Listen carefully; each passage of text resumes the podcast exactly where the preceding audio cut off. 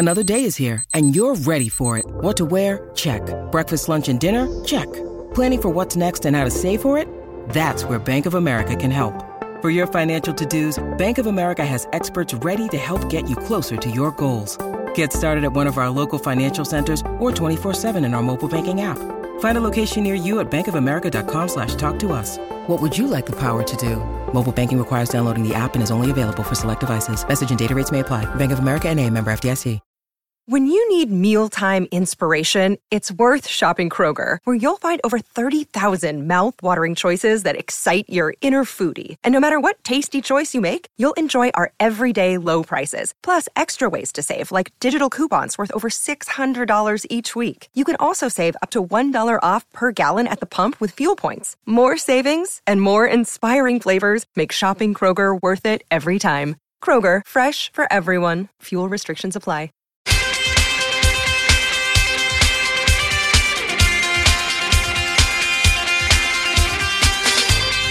Hey, I'm Nick DiMatteo, and welcome to season five, episode 29 of Music is Not a Genre. Also, book talk number five. Thank you as always for watching and listening. Please take a moment to support this podcast at patreon.com slash music is not a genre. There's a lot you get there, including discounts on t-shirts forever and early releases of everything, exclusive content, and the joy of supporting an artist. Uh, and of course, go to youtube.com slash at music is not a genre. If you are just a listener that's where you can see all these wonderful videos that i create and uh, what kind of hair i happen to have today. And of course please subscribe and like and share and all of that. My website is nickdimatteo.com. If you go to nickdimatteo.com slash contact, sign up for the free newsletter, you get all kinds of news and uh, other special things, and you get to talk directly to me and of course, please listen to and support my band Rec at recarea.bandcamp.com or wherever you stream music. A couple of things before we get started. You'll hear my voice is a little, you know, I got, I'm going through something. I don't know what it is. Uh, I actually just did a voiceover job this morning for a department store, and somehow I think they wanted kind of that warm, raspy voice, so it all worked out. But yeah, I've got a little bit of a cold or something like that going on, but still very excited to be here. And the second thing is, I know a few episodes ago I mentioned that there would be an announcement uh, of something that's happening with this podcast. That's still in the works. It's taking a little longer than expected, but I will just give you a hint, and that is it's uh, kind of a step up as far as where this podcast is being distributed and who's listening to it. So, uh, an early thanks to anybody out there who's involved with that, who you know is uh, helping to take care of that, and of course, a huge thanks again to all of you for sticking around. This week's topic, as mentioned, this is the fifth official book talk, and the first one for this season, season five, and the title is Bono's Surrender: 500 Pages of Top Line Melody. So the book itself, which if you are not uh, watching, I am pointing to it right now, or I'm giving you the Wheel of Fortune hand gesture here uh, for the book, is actually called Surrender 40 Songs, One Story.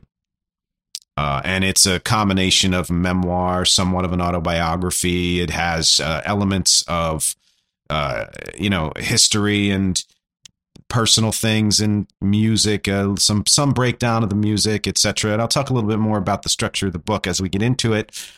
But let me mention first why did I subtitle this top line melody? Because uh, Bono mentions it a few times in the book. Uh, how one of his strengths is he can always find the top line melody of a song. So think about it like this: I, I wrote a song a few years ago called "If It Feels All Right." And when I first wrote it, uh, again, I have a cold, so my singing will be a little off. I'll do it in a different key. When I first wrote it, the chorus was something like, If it feels all right, you all right.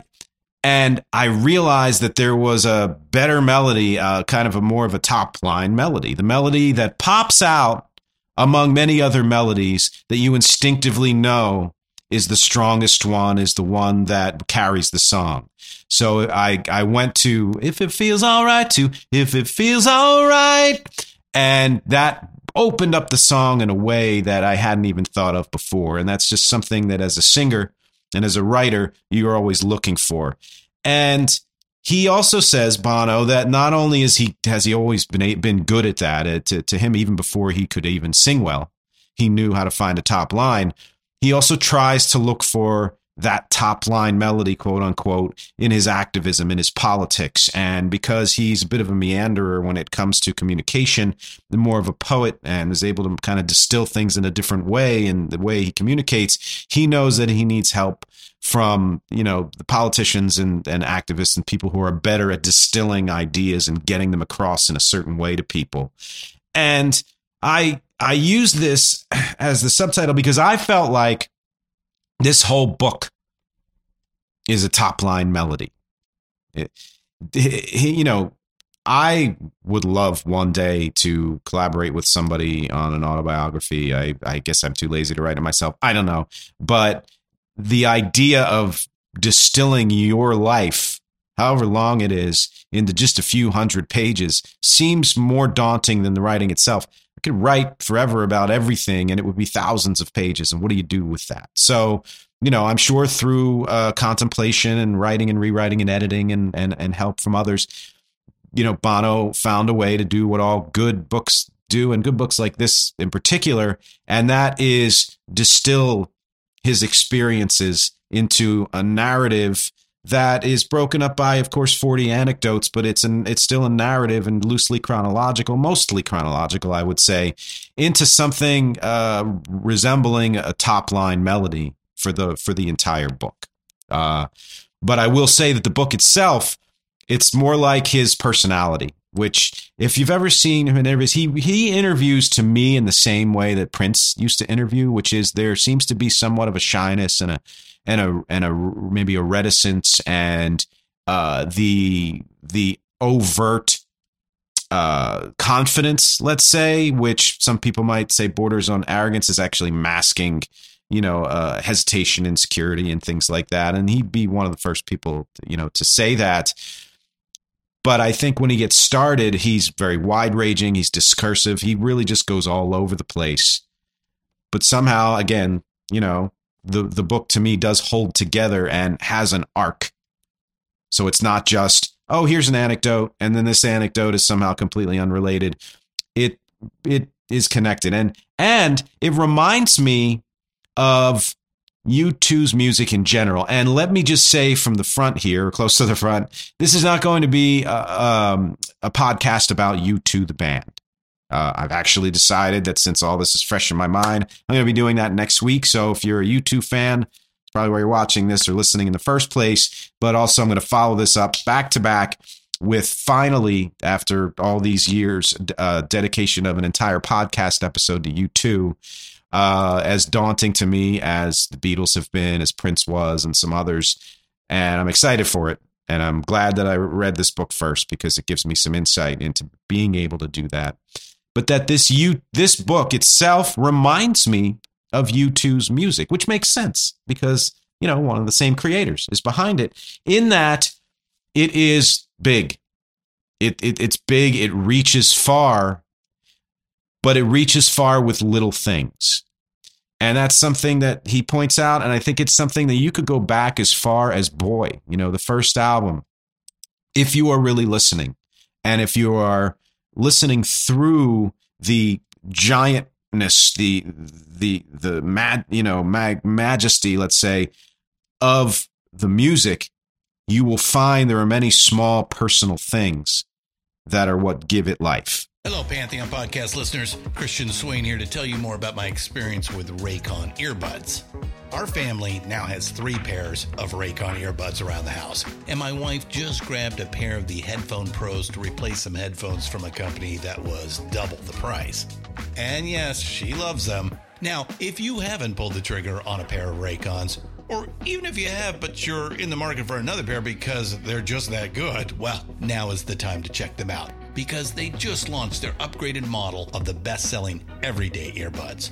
With Raycon's upgraded everyday earbuds, now you also get active noise cancellation, ergonomic design, and multi point connectivity that lets you pair with two devices at once. New quick charge function, three customizable sound styles, plus awareness mode. Available in a variety of vibrant new colors to complement any and all skin tones. I even have a pair of earbuds in a cool green color. I have tried just about every earbud known to humankind, and these Raycons are fantastic. Seriously, if you've been wanting to check out Raycons, there truly is no better time. You're going to ask yourself why you didn't check them out sooner, and Raycon offers a 30-day happiness guarantee. So, what are you waiting for? Go to buyraycon.com slash Pantheon today to get 20% off your Raycon order, plus free shipping. That's right, you'll get 20% off and free shipping at buyraycon.com slash Pantheon. Buyraycon.com slash Pantheon.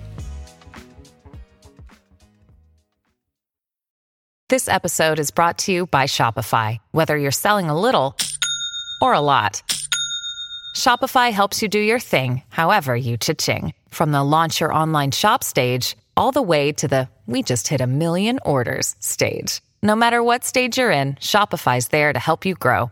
Sign up for a $1 per month trial period at shopify.com slash special offer, all lowercase. That's shopify.com slash special offer.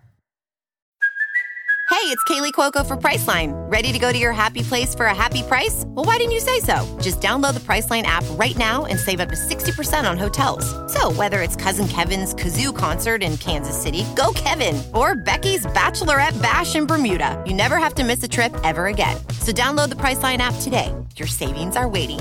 Go to your happy place for a happy price. Go to your happy price, Priceline. That where the the impetus and the origin for the bigness comes from. And I think this book is a lot like that. There are a lot of micro moments, micro ideas, and uh, instances and thoughts and whatever that paint a big picture in a big way, just like the music, right? Uh, and also note on the shirt, uh, I was just getting ready to wear a U2 concert T-shirt and realized this is not the U2 podcast. This is the book podcast. So I went with the only Irish shirt I have, uh, Eejit. You know, just a kind of a funny way of saying idiot, and also because there's a lot of self-deprecating humor in the book. So I thought that this was an appropriate shirt. Uh, for those of you who cannot see because you're just listening, it's E E J I T. I'm sure there are other ways to spell it, but just think of idiot in an Irish accent. Uh, now, as far as this book, right, I haven't read a lot of music books this year, and that's why I haven't done another book talk. I'm hoping to do, uh, you know, one more before the end of the season, but we'll see. You know, uh, I, I don't know. I did guest recently on the uh, another person's podcast about a David Bowie book, closest I've come really as far as books in general, for me, I think this is true for a lot of people. There are books you want to read, you know, then there are books you have to read that you can't not read. Some author that you love or a person from another walk of life who you just, you know, always follow. You're like, well, I'm going to read that book no matter what, even if you, you know, you're concerned that it might not be the best or whatever it is. And in this case, this was a book like that for me right? And sometimes you get through the you know book, you start, and they hook you, and you're like, yeah, I knew I had to read this, and there's a good reason why. And other times you get a little further down, and you're like, well, I'm going to read it, but it's not what I hoped it would be. You know, that happens. Uh, a lot with movies for me, where it's you know an adaptation of a book or some other you know story, some other media, you know medium, and the movie or the less likely the TV show because there's more time to un, unweave, you know, to weave things and unweave them. Uh, it just falls flat. It's not what you hoped it would be. But I would say this. You know, if you know that I'm a U2 fan, they're one of my uh, easily top three bands, favorite bands. And the only, I think the uh, the one, not the only, but the one con- the contemporary band, and I say contemporary because they continue to release new music in new ways, not just to retread. That uh, I that still resonates with me. That I still follow. The the Cure's coming out with an album soon. I mean, McCartney comes out with albums, but but even over and above those, you know, there are songs from every single one of their albums that still resonate with me from as far back as 1980 to as recent as 2017, and the new album related to this book, which I'll talk about later. Uh, Songs of Surrender. That's right. Now, I started this thinking, well, this wasn't going to, this would probably disappoint me in some way. You know, it would, it, it would be, you know, what people would expect from Bono if you aren't really paying attention, which is, you know, bombast and self importance and trying to make everything hyper poetic or whatever it is. And the, the from the very first chapter, which talks about some heart surgery, uh, and all the way through, you get everything. You get that bigness, you get that uh, bombast, but it's always tempered with self awareness and self deprecation, and even going so far as to explain where it comes from and why, and all of this. And so it was it's one of the few books that I've read, and I've been lucky lately. Some books I've been reading have have hit this way for me, some fiction books, where I was hooked from pretty much the beginning you know maybe the second chapter at the at the very latest. It just clicked and i realized what he was doing and how and and and in some ways why and i and i knew that this would become one of the more important books for me you know. And why? Why? Well there's resonance uh, and i'm talking as a reader and a fan on several levels musical, of course. I am into U2's music, so I'm I naturally have an affinity for what he's talking about. Uh, I happen to align with, uh, you know, li- those liberal politics, progressive politics. So that is something that resonates with me. Uh, knowing a lot of the history of the band, but wanting to know more. Uh, there's there's a lot of spiritual elements to the book that have to do with, in some ways, a rejection of religion but an understanding of where religion comes from, in particular, uh, Christian Catholic religion, and how it's been misinterpreted and misused, and all of that, and how spirituality can bring you to a place that's more organic and that's closer to what the original intent of most you know uh, religions are. There's a lot of philosophy in here. Uh, i took some philosophy in college. I've always been kind of a fan of it even before college and certainly after. Just kind of the idea of you know using logic to take a thought to its extreme and to almost create proofs as to why you know Descartes was like I think therefore I am didn't just say it but went through all this logic reason and persuasion which happened to be the name of the class I took and uh, set out to prove it. And there's some of that in here. It's mostly just expounding on certain things and he happens to mention authors I've read who have been my favorites: uh, uh, Soren Kierkegaard, uh, William Blake, Carl Jung, uh, Rilke for the poetry, uh, and so as that happened, it helped me realize that one of the reasons that I think that U2's music and Bono's lyrics and melodies have resonated so much with me is because a lot of what he has absorbed is similar to things that I have absorbed. So there was a connection that even predated the music. And even though we both create music and it comes out in different ways, and yes, you will hear U2 influences in, in some of the things I do, and I will share a song at the end of this podcast and next week's podcast, both of which uh, have U2 influences, as do several, though not all of what I do. But at but at the you know, and that's partly because even the songs that don't sound like U2 that I do come from in some ways a similar place, using small ideas to create big things, using uh, you know some poetry but mostly conversation to create uh, you know majesty. I, I, don't know how else to say it. Uh, I find the book also to be again very self-deprecating, and I think that that may be one of the bigger takeaways about this, which is that it's possible to be both self-important and self-deprecating and uh you know kind of have blind spots but still be self-aware. And the fact that he was generous enough to write this book and to go into some of the very personal issues uh him and his bandmates and his family and as to why he is the way he is and all of that i think helps to connect it to thing to other things that people uh, experience in their own personalities and egos, and you know sheds light on how he's been the way he has been and how he's changed, even you know, and a lot of humor, a lot of humor, a lot of dry humor, especially kind of that tongue-in-cheek Irish humor. Uh, half fun, full earnest is a is an old phrase I remember from some novelist books I read.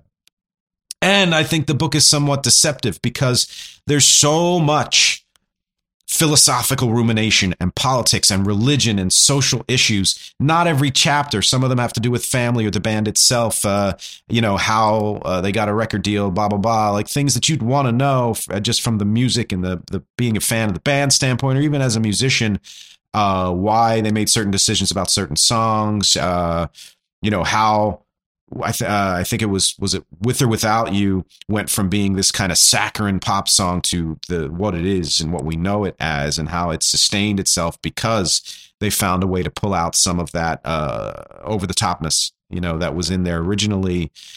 But if you read with attention and I just uh, kind of described it you can get past not get past but you absorb all of the philosophy politics religion social issues but you get to the music. You do uh, th- I I would love to have read another book that actually took those 40 songs and broke them down even more.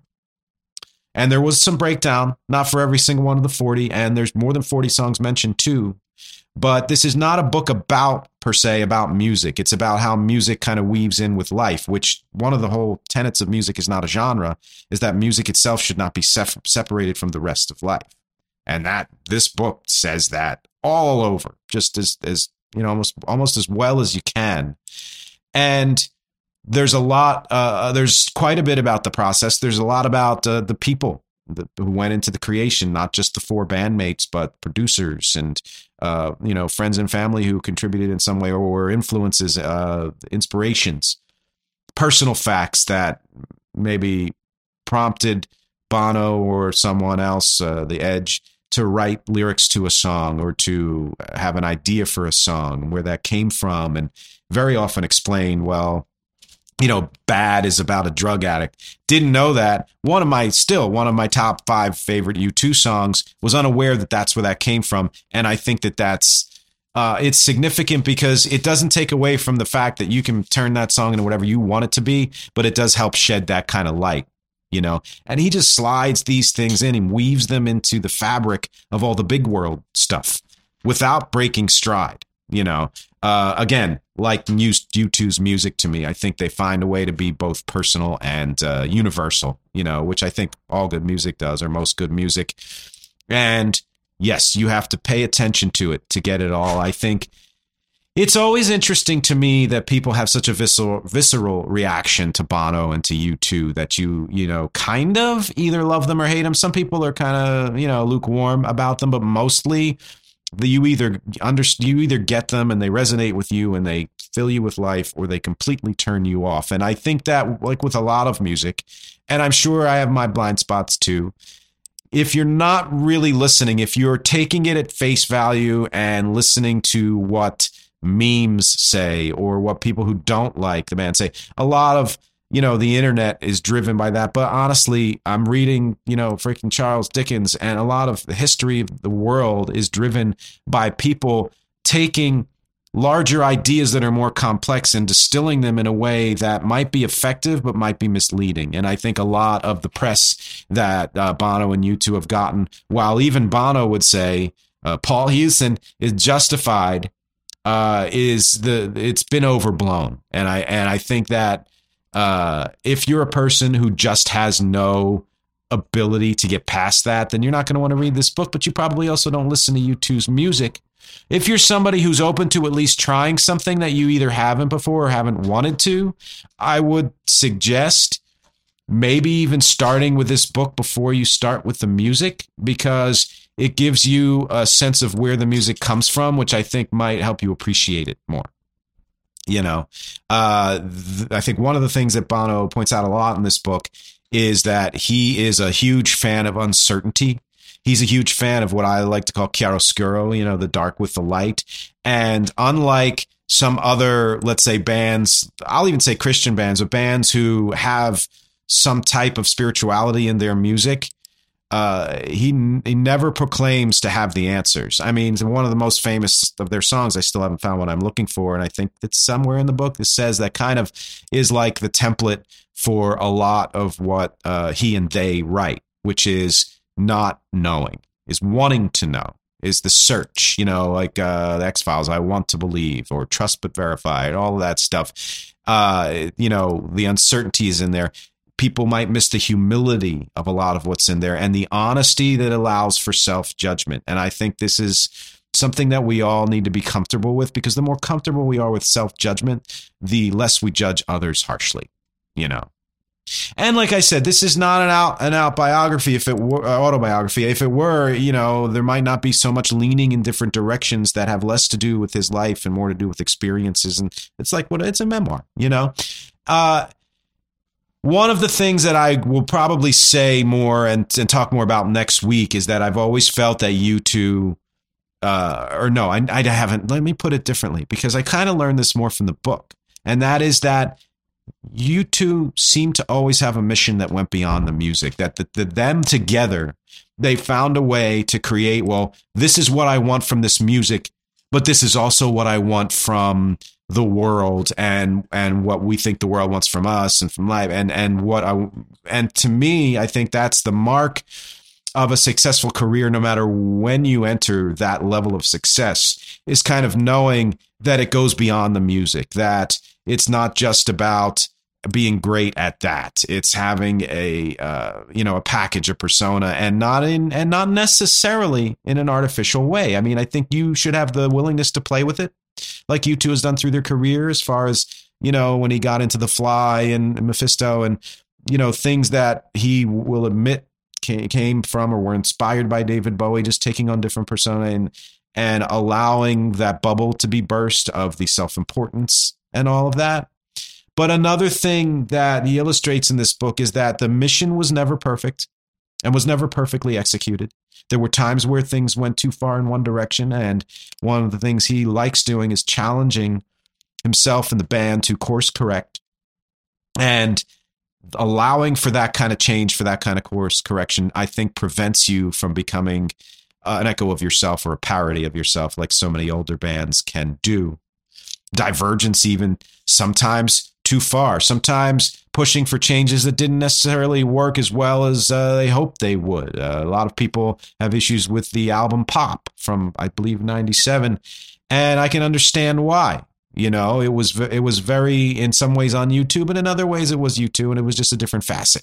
You know, uh, another thing this book has a lot of is uh, celebrity anecdotes, and I was talking uh, to my dad about this. Uh, recommend that he read it even though he doesn't know a lot about U2 or the music. And he's like, oh, name dropper, huh? And yeah, absolutely. You know, and there's a point at which you're, you kind of bristle and you're like, okay, okay, you know, what do you, but every name that's dropped, there's a purpose to it. There's a story that's being told that might uh, teach a lesson or a lesson that was taught to him or just a way that, you know, break down that barrier between yourself and the world or whatever it is or politics uh, Frank Sinatra, Steve Jobs, Bill Gates, Tim Cook, Paul McCartney, Ashley Judd, Johnny Cash, Cillian Murphy, Harry Belafonte, Nelson Mandela, the Pope, the Dalai Lama, several U.S. presidents and politicians, several world leaders and politicians. And yeah, I mean, memoirs, especially of famous people who've traveled in those circles, you're going to get a lot of that. But rest assured, each one greater purpose, you know, to what's being said. Now, we've gotten to the middle third I don't know. I don't break these down in that way. But the, this podcast will now shift into the way that I'd like to talk about this book, other than the overview I've given, which is I've excerpted some quotes and I'm going to read them and see what uh, sparks in me, and hopefully something sparks in you. So they're in uh, order uh, earlier in the book to later in the book. I don't have page numbers or anything, but that's partly because I want you to discover them when they come up. I I uh, have them here, so I'm giving them to you. But it would be great if you read it and just discovered them as you went along. And here's one The Dalai Lama says you can only begin a real meditation on life with a meditation on death. Gothic stuff, but something in it. Finiteness and infiniteness are two poles of the human experience, are the two poles of the human experience. Everything we do, think, feel, imagine, discuss is framed by the notion of whether our death is the end or the beginning of something else. It takes great faith to have no faith, great strength of character to resist the ancient texts that suggest an afterlife. And uh, he he ends it with at age 14 none of this was abstract. You know, he lost his mother young and I think that's when he lost his mother. So death was uh, ever present in his life. Really, the thing that's that that jumped out with me in all of this is is yeah, you know, I think the older you get and the more if you're you're really trying to be self-aware and examine yourself in your life, you realize that the more you push away the idea of death, the more you push away the fullness of life. You know, so and, I, and that's not something that's a that's just a universal truth that's been around for a really long time, and I think him saying like resisting the ancient text it's been in the ancient text it's something that's been contemplated. I but the thing that jumped out at me was it takes great faith to have no faith. And i've always felt this about atheists you know and i'm not necessarily a believer. I'm i'm an agnostic and i'm trying to work on deciding whether i want to i believe my yeah i think it's the x files thing. Like i want to believe you know I want to be uh, in a place where I believe that there's something, you know, more than this life, et cetera, et cetera. Uh, but when you, you know, and I understand, I think one of the most uh, understandable positions to be in in life is being an agnostic because no one knows. And that's all it means is I don't know. And I mean, belief goes beyond knowing, sure.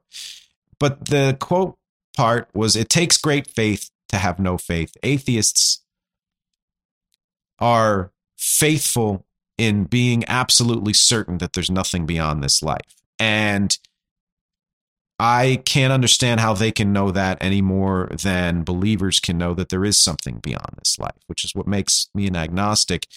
But it's interesting that he put it that way because and I think he even uh, you know illustrates that faith is not about blind belief; it's about about doubt. The way life is about death, faith is about doubt, like true faith, right?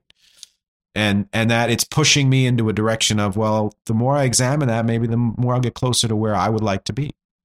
Next quote: Edge has always had the best take on people who don't like U2.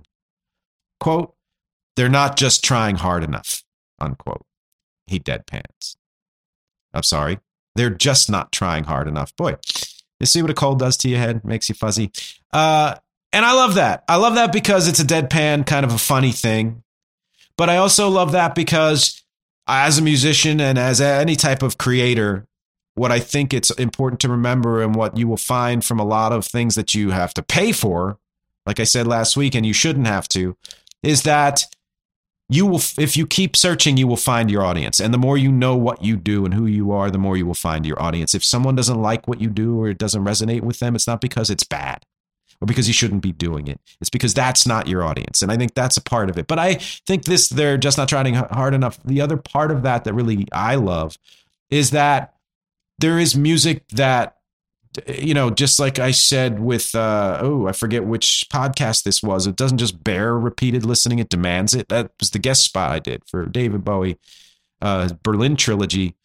There are the the best music bears repeated listening in that you can listen to it over and over, and and even though you might feel like it's played out, you never think it's bad, and and in the best case, it never feels played out to you. But there's some music that demands repeated listening, the music that you might not get right away or you might not get all of right away. And I think one of the things that U2 and, and REC have in common is that there is a, a surface accessibility that belies the depth beneath it. And the things that U2 were doing that we take for granted now, that they still do, have a depth that goes well beyond that surface accessibility and the ability to be both accessible and to communicate well towards others and still have stuff behind it that you might not catch until second, third, fourth, tenth listen is really genius to me. It, you know, and it's something that I uh, I uh, work to achieve in in everything that I do with REC as well.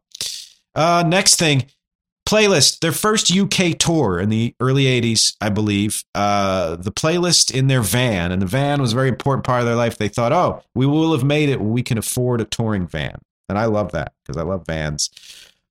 These are the bands and the albums they were listening to The Associates, uh, album The Affectionate Punch, The Clash, London Calling, Peter Gabriel, Peter Gabriel, The Pretenders, Pretenders, The Teardrop Explodes, Kilimanjaro, Joy Division, Unknown Pleasures, Skids, Days in Europa, Pauline Murray and the Invisible Girls, Untitled, David Bowie, Scary Monsters and Super Creeps. It would have been right around when it came out. Echo and the Bunnymen, Crocodiles. Giorgio Moroder, the, the soundtrack to Midnight Express. Blondie, Parallel Lines. What's interesting about this is two things. One, people forget that U2 are post punk or were post punk. They were heavily influenced by punk music. And a lot of what this is, is punk and post punk from that period or from slightly before. The second thing is there are a lot of these bands that I've never heard of. And yeah, there's a ton of bands I've never heard of, but generally, if it's pop culture, I probably have some passing knowledge of it. But the Associates, the Teardrop Explodes, Skids, Polly Murray, Invisible Girls, I've never heard of them.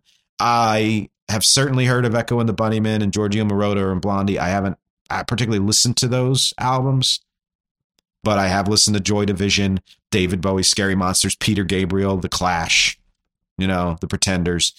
It, it's really it's a great list because if you dissect it, and if you dissect the uh, list of music at the end and the 40 songs, which I'll talk about a little bit more later, you get a real sense of where U2's music comes from and that it's not just uh, pop rock from the 80s or 90s. You know, next quote let yourself seethe. Bullies have run the world since we had one. World has been run by gangs. Elites are another word for gangs. You know, and we just saw Hadestown on Broadway, and there's an, an, an element of it that talks about building a wall and yeah, I'm not going to get into politics here, but the idea, even if it's metaphorical, is that you are keeping out things and people that you think will take away from you. And elites is another word or another word for gangs to me says the thing that has been happening, you know, forever and certainly happening now, which is that the people in power do their utmost, not just to keep their power and money, not everyone, but I'd say in large part, uh, but also to keep the people who don't have power divided and fighting amongst each other so that they're distracted from trying to get the power from the people who have too much of it, you know, or the money from people who have too much of it. And that's certainly something that goes throughout this book. Next quote Music for me has always been a lifeline in times of turbulence. It still is. That's enough to justify its existence. The sacred service of getting a soul from there to here is not to be underestimated. Just giving someone a reason to get out of bed in the morning counts for so much. Music as the love that drives out all fear. Music is its own reason to exist. And that, and yeah, I mean, I don't know if I need to actually comment on that except to say that everything that he just said I believe in. Music has probably been the one constant lifeline of my life. Uh, it has, if there are any experiences that I've had that are spiritual, even borderline religious, almost all of them have come from music in one way or another. That tingly feeling that you're that is that you're transcending your own physicality, even your own emotions. Uh, and then yeah, he gets into his you know Bono poetry. Music is the love that drives out all fear and all that. I don't disagree with it. You know. Next quote. But containing all these thoughts in your head leaves your brain a cocktail shaker, and when you pour out all the stuff you've poured in, it becomes something completely unique. We wanted a sound that no one had heard before, and we got it, except for one thing. We overshot the runway and landed in a place called Sakhalin. So they were always striving for a sound that they that they you know that was their own which i think is important for any artist because the more the more you find yourself the more unique you are the better your music is the edge loved uh yes which is so unsurprising to me now that I know it, but I never would have thought of that. And love progressive rock. Bono did not, was more into punk. But you put those two things together and you get a sense of that expansive sound that allows for some experimentation and ambience and and all of that and still has the crunch of punk and the danceability of post punk and all of that you know the idea of your head being a cocktail shaker I, it always gets me that there are uh, well-known and successful veteran even uh, artists who create a song that they somehow are wholly unaware that it sounds way too much like another song. You know, whether you want to go with George Harrison's "My Sweet Lord" or uh, Sam Smith's "Stay with Me," which you know sounded like a um, was it "I Won't Back Down" or Dani California, which sounded like another, you know, Tom Petty song. Uh, you know, and yeah, they can be good songs in their own right. All of those are. Or the, there's a new uh, Miley Cyrus song about flowers, which to me sounds like an older song, and and to me that is a you maybe uh, are not aware of the history of of where that came from. You know, it's like when Paul McCartney wrote yesterday, and he was like, "This has to have existed before." And he made damn sure that it didn't before he did anything with it. But the cocktail shaker makes the most sense to me because I listen to a ton. I always have. I have influences from all over the place. So when REC comes out, when my music comes out, it's not going to sound exactly like anything else. It'll sound a lot like a lot of things, especially if you're really listening. But it's not going to sound exactly like anything else. So when you think of U2, one thing you will absolutely say is it's hard to mistake a U2 song for any other band. Though there are bands that have come after where you could say, oh, they are absolutely emulating U2. and that's fine. You know, you want that as an artist. But they were very careful to mix that shit up before they spit it out so that it didn't come out sounding like something else too much. Uh, next one. And right now in Zoo TV, we are at the degenerate part of it, and Adam's journey was kind of emblematic. But I had to ask questions of myself too. What was my drug of choice? So if you don't know, Adam Clayton had uh, he's a you know recovering drug addict and had you know issues with drugs and alcohol through most of his life until I guess a couple decades ago now. And you know Bono, who you know racked with guilt and self reflection and all that stuff, didn't just look at Adam and say, You're fucked up, get yourself together, whatever tried to help and whatever, and and was out there on part of the journey with Adam, although Adam had to do it himself. But also at the same time was thinking, well, what part of me, what am I addicted to? You know, like a lot of people who know me know that I'm sort of addicted to doing. And that doing can manifest as work or it can manifest as, you know, needing to binge a certain TV show or, you know, keep up with that or, or reading or exercising. But I am most comfortable when I am doing something, whether it's work related or not. And I think unplugging me from that really exposes some weaknesses and things that I need to deal with, you know, more directly. And I have worked on dealing with more directly. And so Bono was asking that of himself. Was it the ambition of always challenging, of always pushing himself and his bandmates, of always adding one more thing to the pot, like not being satisfied with just being a uh, star, but wanting to get not just in uh, tangentially into activism, but as almost a full time job, like a second full time job. So I think it's a great question to ask.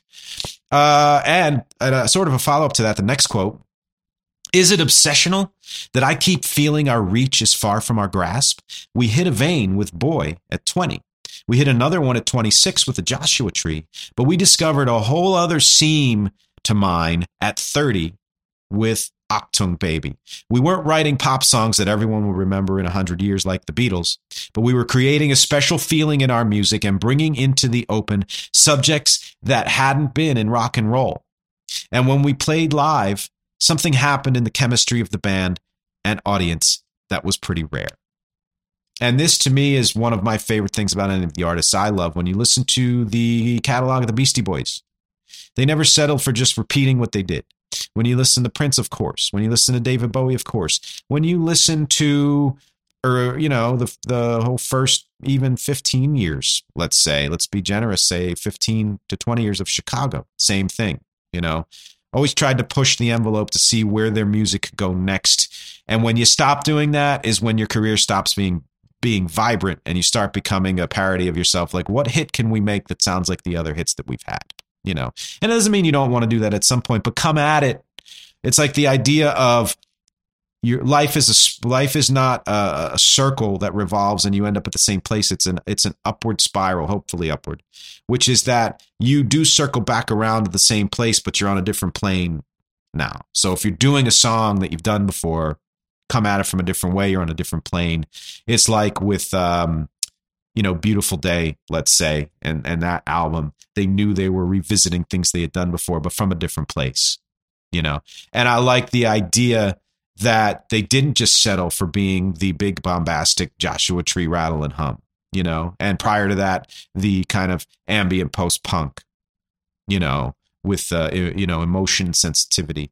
They went further. They went further with Achtung Baby, and then Zooropa to me is even more a manifestation of what they were working on in Achtung Baby. And then they went further in pop, and then they went in a different way. Like in every case, and he's always asking himself, do we have more in us? You know, and the fact that they acknowledge that there's a chemistry live that cannot be uh, you know achieved by them individually or even as a duo when you know like he plays with the edge or whatever uh it's it's interesting to me and oh man now that whatever it was i was going to say just popped out of my head so yeah, and he does say bringing into sub open subjects that hadn't been in rock and roll. Uh, I maybe I don't know. I think they had been in other kinds of music, is kind of what he was saying, but those ideas hadn't necessarily been in rock and roll.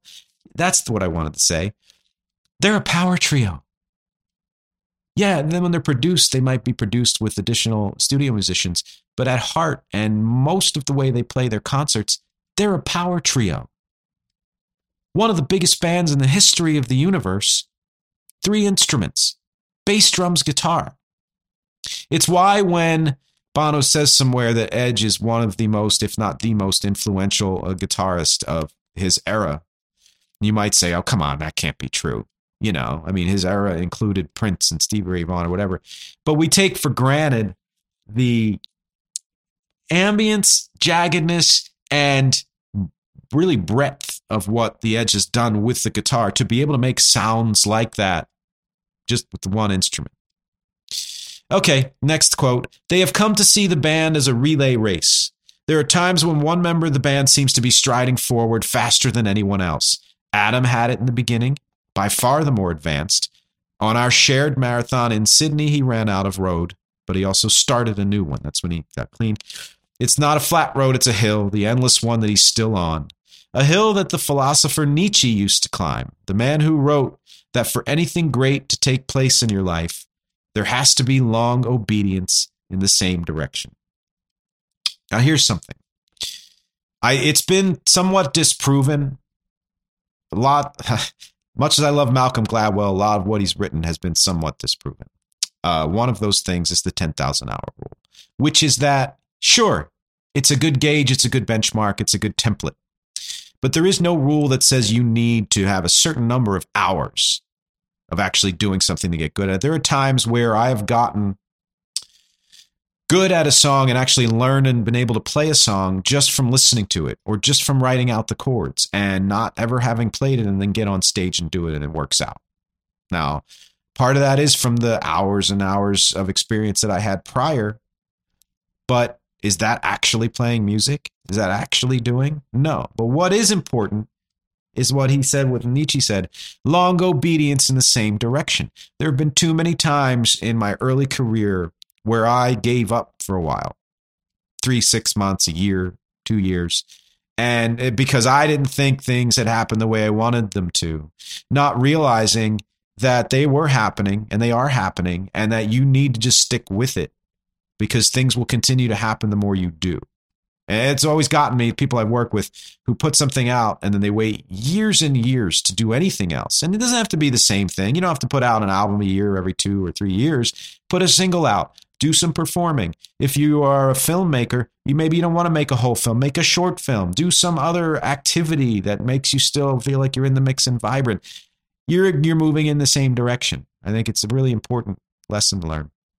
Next quote Something to know about performers. In pursuit of truth, we are capable of more untruth than most. In many ways, we are not to be trusted. We may convolute emotion, appear aroused by the person next to us when they make our skin crawl. We can make you cry while laughing inside. Marlon Brando described acting, acting as lying for a living.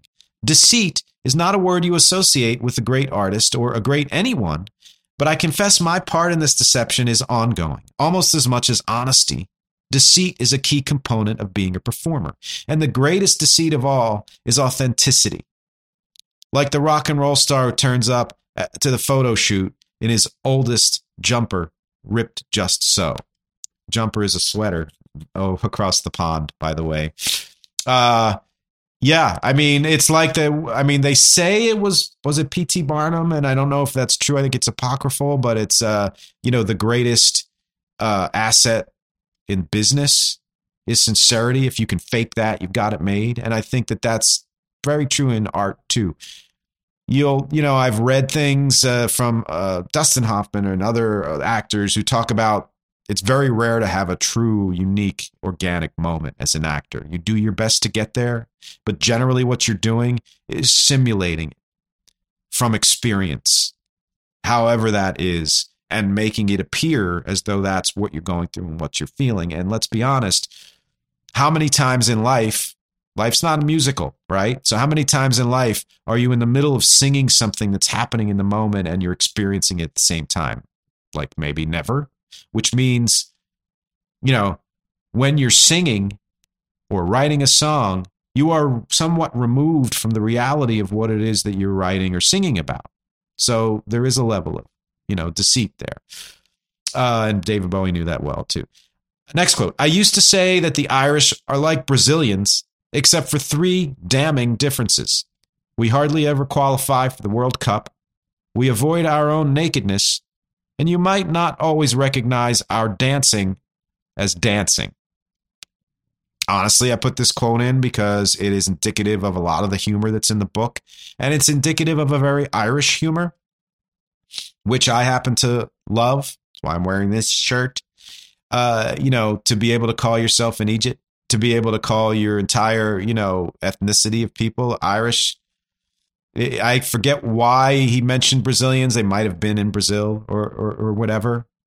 I think the, I think it's the passion. I think it's the fact that I, Irish have a tremendous amount of passion. And yeah, these are all cliches and stereotypes and whatever. You could say that about Italians or you know so many other people.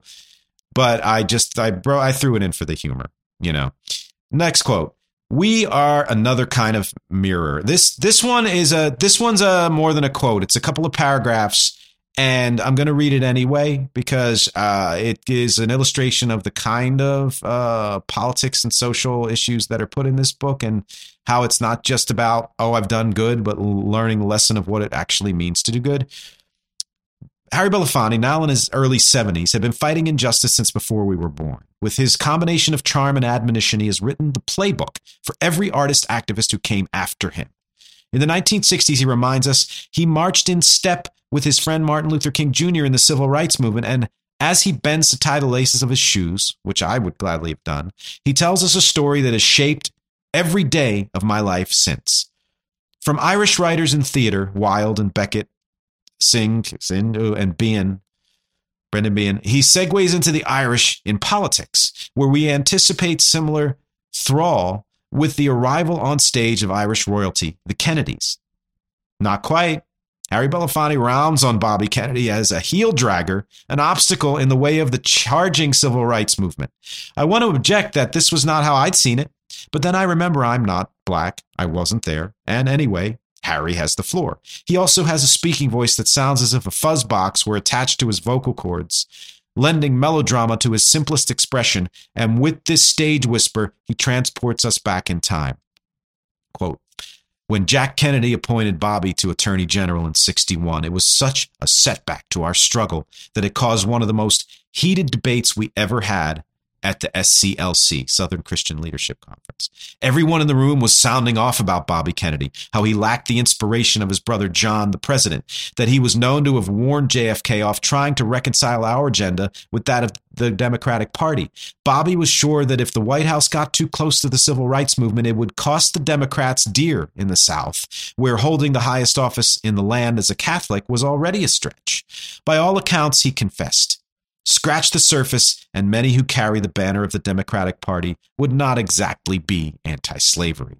As the conversation grew more heated, Harry recalled how he turned to Martin Luther King, who he could tell was growing tired with the bitching about Bobby Kennedy.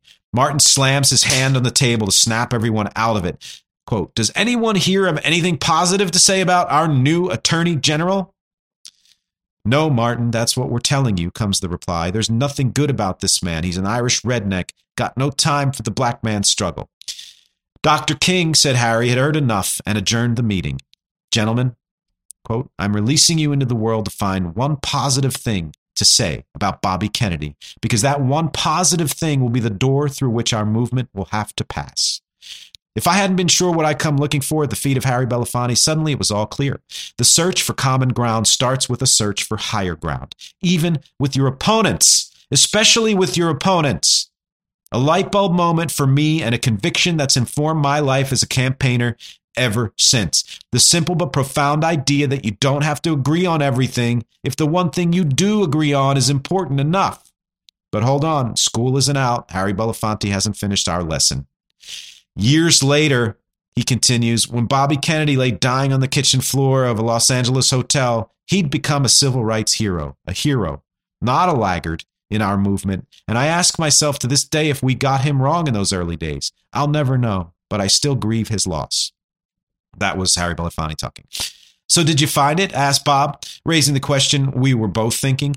When the meeting reconvened, did you find that one positive thing Dr. King was looking for? Quote, we did.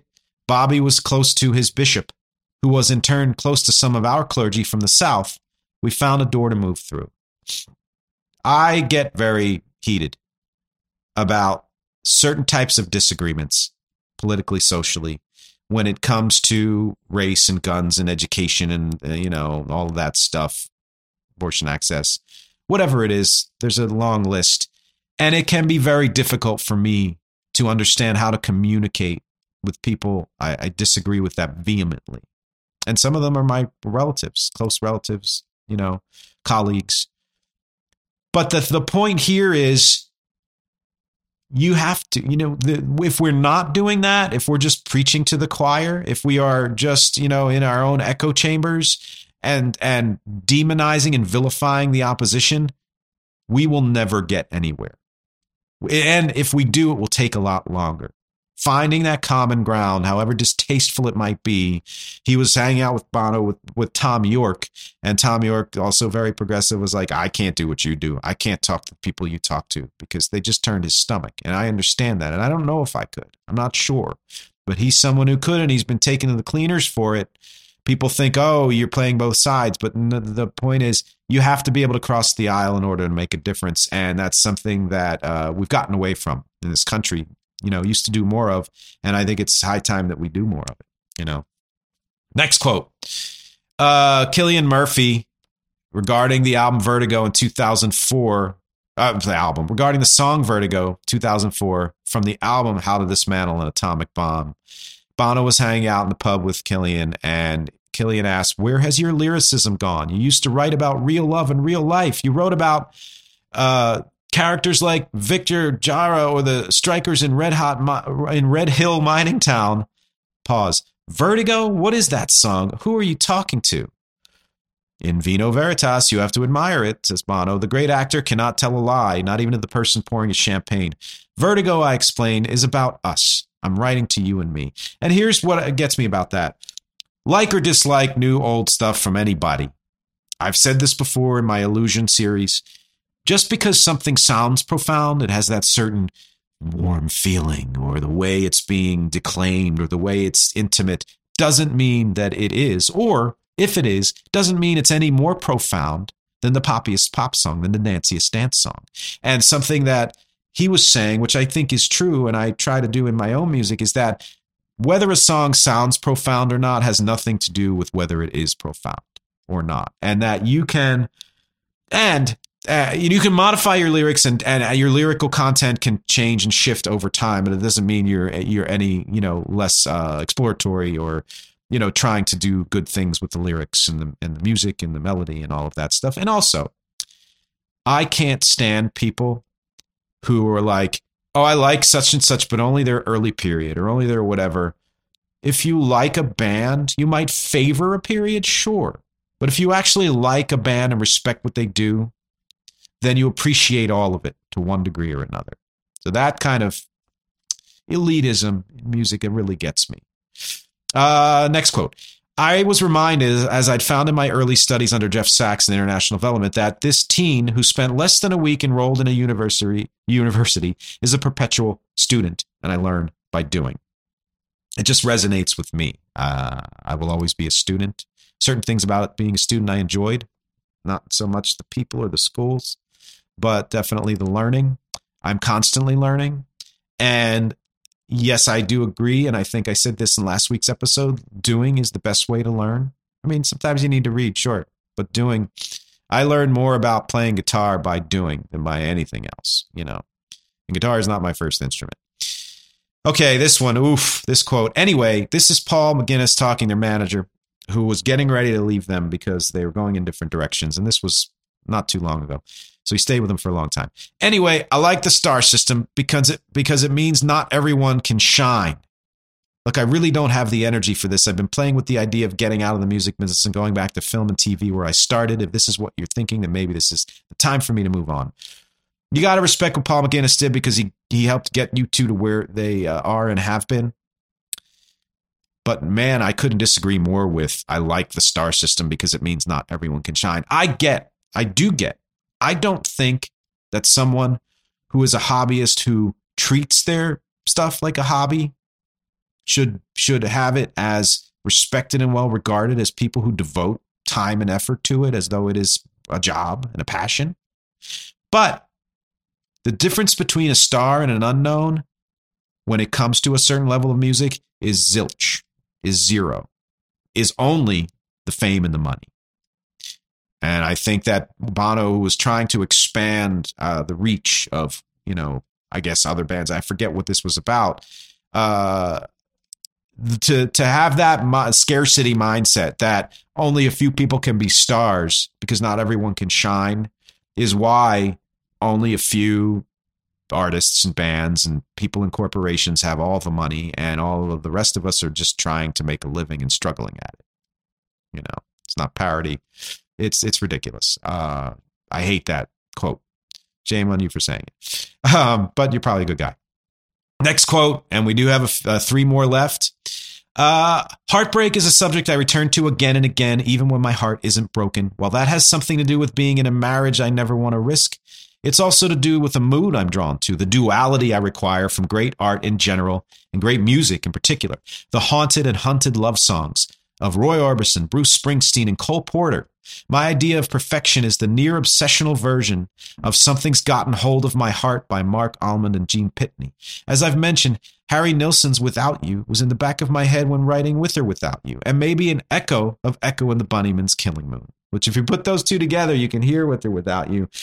Uh, yeah, that's that chiaroscuro I was talking about at the beginning of the episode. Just that idea that um, putting a little dark and light and a little light and dark to me is always richer than just sticking to one lane.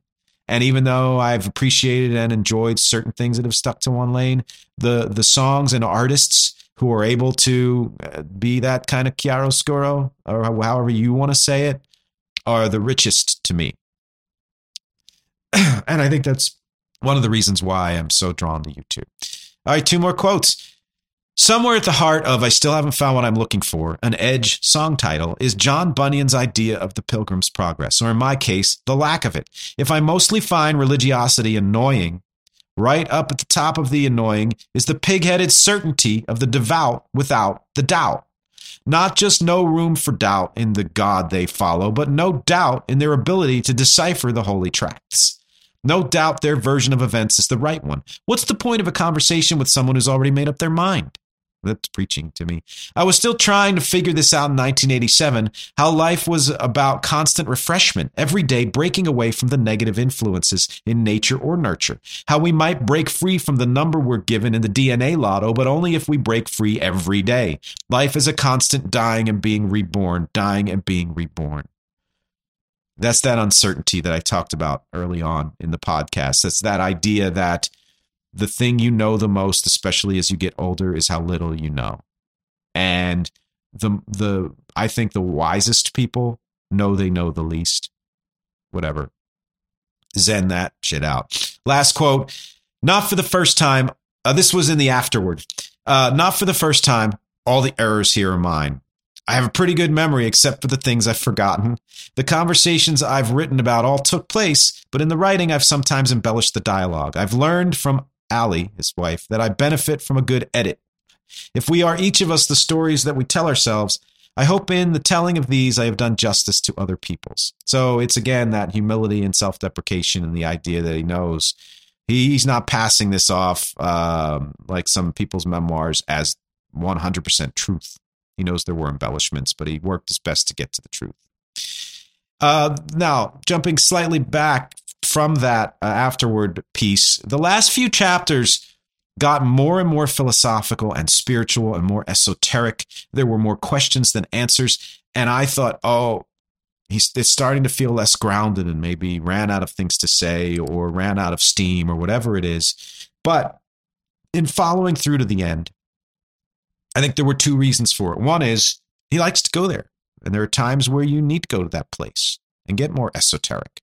But two is to do it at the end like that was kind of was kind of bringing home the point that he has made somewhere else that life needs to lead to a less grounded place to to a place that acknowledges that there are always more questions than answers you know to transcend to to death or wherever to surrender to move on. There's the name of the book. So i feel like the end of the book was surrendering to that idea and trying to bring the reader along to surrender it surrender to it too. Uh one more thing a couple more things. After the afterword is a section and it credits the songs that were quoted. And like I, like I said if you add those songs to the u2 songs in the book then you've got the playlist for this book more so even than the album uh, Dylan, Gary Numan, the Ramones, Kris Kristofferson, the Sex Pistols, the Clash, the Jam, John Lennon, Dexy's Midnight Runners, Sting, Police. Do they know it's Christmas? Uh, and that one line he sang, um, "Thank God, uh, them instead of you" or whatever that he really didn't want to sing. Linda Perry and Christina Aguilera, David Bowie, Talking Heads, INXS, Nick Cave, the Frozen soundtrack, Let It Go, beat out U2's Ordinary Love as for an Oscar win. Public Enemy, Prince, Lou Reed, Simon and Garfunkel, Patti Smith are just some of the artists mentioned at the end and throughout the book. And then add U2 to that, you've got a real great playlist. And joy and the and the ones from that playlist from the van, Joy Division, etc. Peter Gabriel, David Bowie. Uh, side note, uh, he talked a lot about family and friends and it's clear he's a big lover and supporter and cheerleader for all of them. And in that spirit, I want to mention something that I discovered through this. I dig dig a little. He has four kids, two older daughters and two younger sons, and his uh, third kid, which is the oldest son, Elijah Hewson, fronts a band called Inhaler. Uh, they in fact played here in New York on St. Patrick's Day this year. I'm sorry that we, we missed them. Um, we had other plans, which were also wonderful. But uh, it's a band worth checking out. Inhaler. Look them up. Uh, just in, in the spirit of supporting, you know, uh, friends and family and all of that.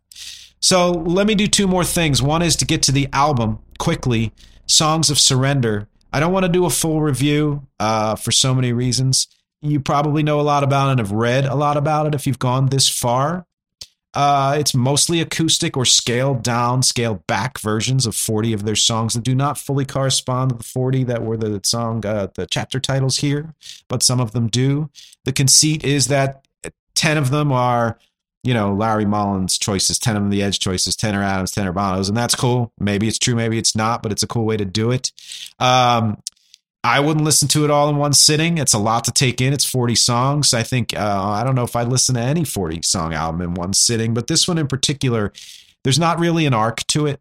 there was some intent intent with the sequence, but it really just here's shedding light on these. Some of the songs have new lyrics, like "Beautiful Day," um, like uh, the "Stuck in a Moment You Can't Get Out of" the, the tribute to Michael Hutchence who committed suicide. Some of those lyrics were changed. Uh, they cha- he changed the lyrics to "Pride" because he used to sing early morning April 4th, even though uh, MLK was killed early evening April 4th. So he changes that. He does Two Hearts Beat as one as a dance song, as a disco song. And I, you know, we used to spin that in our DJ sets along with New Year's Day because they are dance songs. They are post punk dance songs.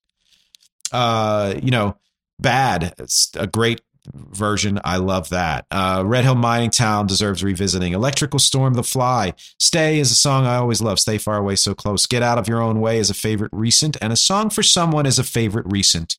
And I mention it because it's one of their latest songs from 2017. And uh, I did an acoustic, live acoustic version with Cathryn a little while back that I'm including at the very end of this podcast. First, the song I'm going to talk about next, and then that one. So it's two song, bam, feature. Uh, one of the songs, one of their latter day songs I love the most, and one that I think more people should hear. The song I'm spotlighting this week is a song called Mine Alone. When I answered questions that were asked, I think on Colbert, uh, I did a post recently, and one of them was, What are the song for your life? One I chose was my dad's song, Look on the Bright Side, because it's something I struggle with. and the second one is Mine Alone. It's it's probably the one song I regret not including on Rec Collection, uh, the Best of Rec, 2007 to 2020. But yes, as, as it'll be, uh, there'll be a link to it on Bandcamp. You can find it anywhere streaming, and I will put it at the end of this podcast in the next 30 to 60 seconds. And it's a song, the lyrics, there is a song I sing, and it's mine alone. It's that the, that part of you that never changes no matter what else goes on in your life, no matter how old you get, the circumstances, uh, mental and physical health, the people you're surrounded by, the work you do. It it's yours and yours alone, and that's what mine alone is about. And I think you will hear some U2 influence in it. I've got a different, you know, U2 influence song to pick for next week, but I think you'll hear that. Uh, and then followed by song for someone uh, yeah. So, have you read this book? If yes, what were your takeaways? Tell me what you thought of it. What things stood out? If no, why did you not read it? Why won't you read it? I'd love to know. And either way, whether you read it or not, or know U2 or not, what's your overall impression of Bono as both an artist and a person? I'd like to almost do a freaking poll on that to see to get to kind of where you know the consensus is and to know where people come from because as always, my objectives here are music, conversation, and connection. Thank you for hanging with me, and I'll talk to you next week.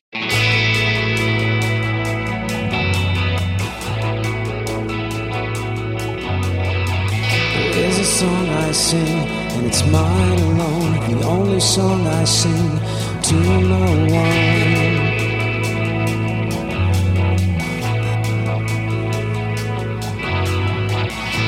There's a song I sing and it's mine alone. The only song I sing to no one.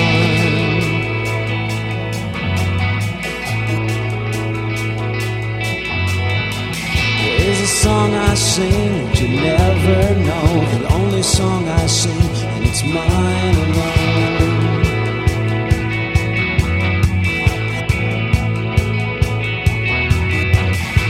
There's a song I sing to make time move slow. The only song that you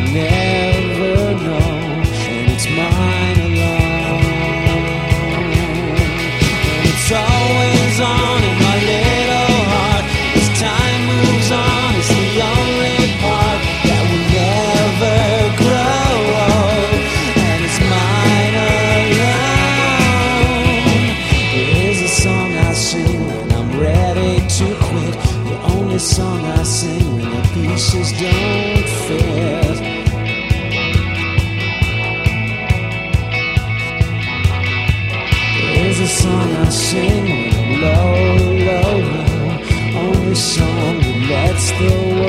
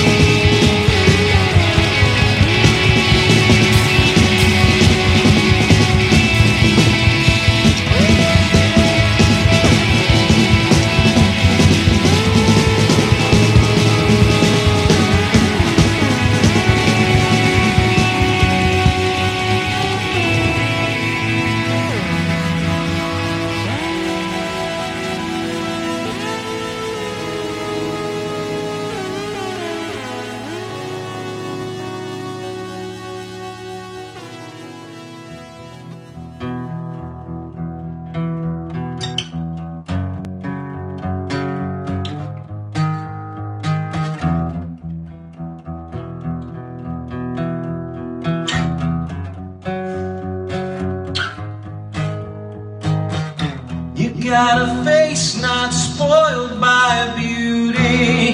I have some scars from where I've been. You've got eyes that can see right through me. You're not afraid of anything I've seen. I was told I would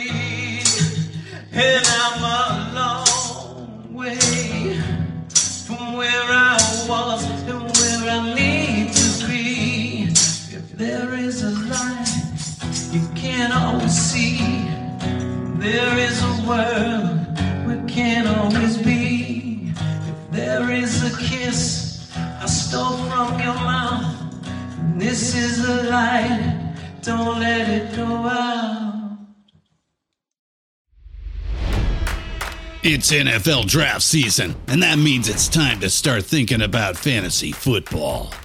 FantasyPoints.com features industry leading experts and prognosticators using proprietary hand charted data to help you score more fantasy points. FantasyPoints.com is the place to go for whatever kind of fantasy football you play. Whether you play fantasy football, daily fantasy sports, or do a little bit of everything, Fantasy Points has the meticulously researched content to guide you to victory. And why wait for the fall? Fantasy Points also covers the new spring football league, the UFL. Join the guru, John Hansen, Scott Barrett, Joe Dolan, and other massive names in the fantasy football universe with an exclusive offer. Use code Pantheon for 15% off any fantasy points package, including the all in package, with access to every article, tool, and data nugget that Fantasy Points has to offer. That's fantasypoints.com and code Pantheon for 15% off at Fantasy Points. Fantasypoints.com, code Pantheon. Score more fantasy points.